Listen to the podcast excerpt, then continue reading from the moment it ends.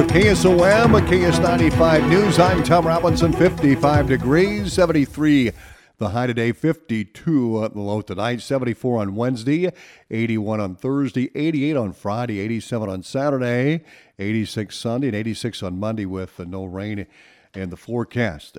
Creston police arrested 46 year old Karina Lynn Wilkinson of Creston on Monday on a Union County warrant for possession of a controlled substance meth, second offense, and possession of a controlled substance marijuana, second offense. Wilkinson was transported to the Union County Jail where she was released on $3,000 cash or surety bond. Red Oak Police arrested 61 year old Daniel Mark Kinnersley of Red Oak early this morning near North 2nd and Joy Streets. Officers transported Kinnersley to the Montgomery County Jail on charge of two counts of harassment first degree. Authorities held him on a $2,000 bond. Des Moines police are investigating after finding a human skull over the weekend. Sergeant Paul Parizek said officers were called to a wooded area near Southeast 36th Street and Vandalia Road for possible human remains. After searching through brush, a human skull was verified. It is a second skull found this year, with the last one found in Yellow Banks Park earlier this summer. Well, the future of the Summit Carbon Solutions pipeline may come down to individual towns and counties. A county attorney is asking the state of Iowa to allow local control over the permits for the carbon capture facilities. Hardin County Attorney Daryl Meyer says the facilities are not part of the pipeline itself, local ordinances, and permitting. The proposed Summit Solutions pipeline would move carbon dioxide from ethanol plants in Iowa and other states into a storage facility in North Dakota. An Iowa review panel recommends cutting or reforming nearly half of the state's boards and committees. Under the proposal, 111 of Iowa's 256 boards and commissions would be cut or consolidated, but that's fewer than the panel proposed last month. The Iowa Commission on Volunteer Service and the Commission of the Deaf are no longer part of the cuts. The panel also suggests removing gender requirements for boards and commissions. The state legislature would need to approve the measure before any changes take effect. And the Audubon County Road Department says a culvert replacement project on 160th Street between Heron Avenue and Goldfinch Avenue is complete. The road is now open to through traffic. Although the summer travel season recently ended, Iowans are already beginning to lock in their holiday travel plans. According to a new AAA survey, just over 52% of Iowa residents plan a holiday vacation.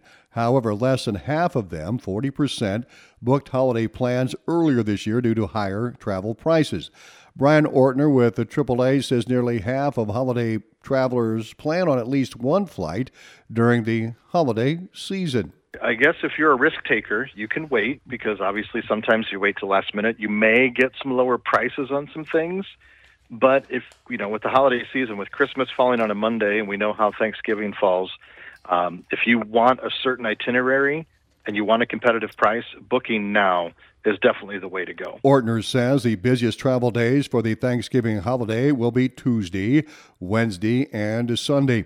The timing for the Christmas holiday is more spread out for Iowans who are planning a trip for Christmas. Only 9% have finalized plans.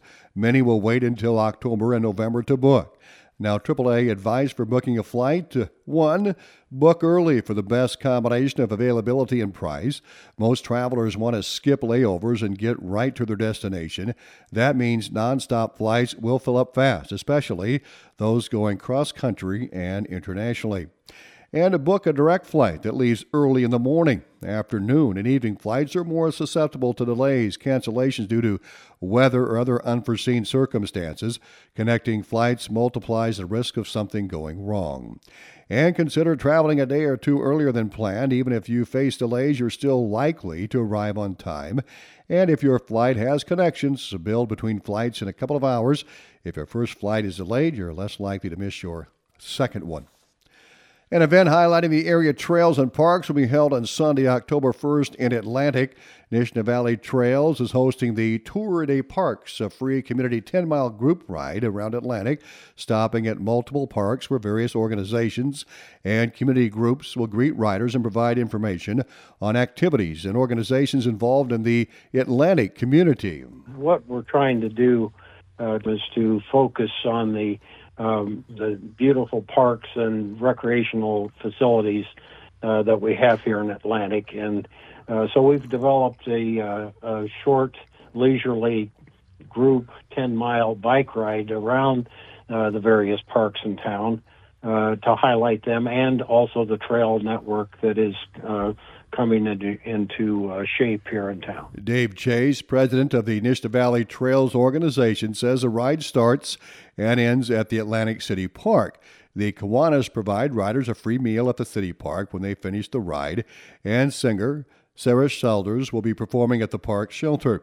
Dave Chase and John Jordan will guide the group ride that starts promptly at 2 p.m. on Sunday at the city park. And we'll proceed from there to uh, various parts. Uh, Sunnyside Park will be uh, the first one that we hit to highlight the splash pad. Then we uh, go to some of the lesser known parks in town uh, some that even some of our local residents probably don't know about. Cedar Street Park, for example, mm. Harl Holt Park is on the route. Uh, of course, we'll hit Schildberg and the trails there. Uh, and basically, uh, uh, you use the north part of town because it's a lot flatter. Uh, we had some complaints uh, last year about the hills. If you ride a bike in Atlantic, uh, you, you're going to encounter some hills. But we've developed a route this year that is much flatter and more bike friendly. The organization's planning to host stops at parks along the route include the Atlantic Lions Club, Cass County Grow Another Row, Atlantic Rotary, Nishna Valley Family YMCA, Nishna Valley Trails, Cass County Conservation, and the Atlantic Kiwanis. The event is free and no registration is required. For questions, contact Dave Chase at 712 249 3059.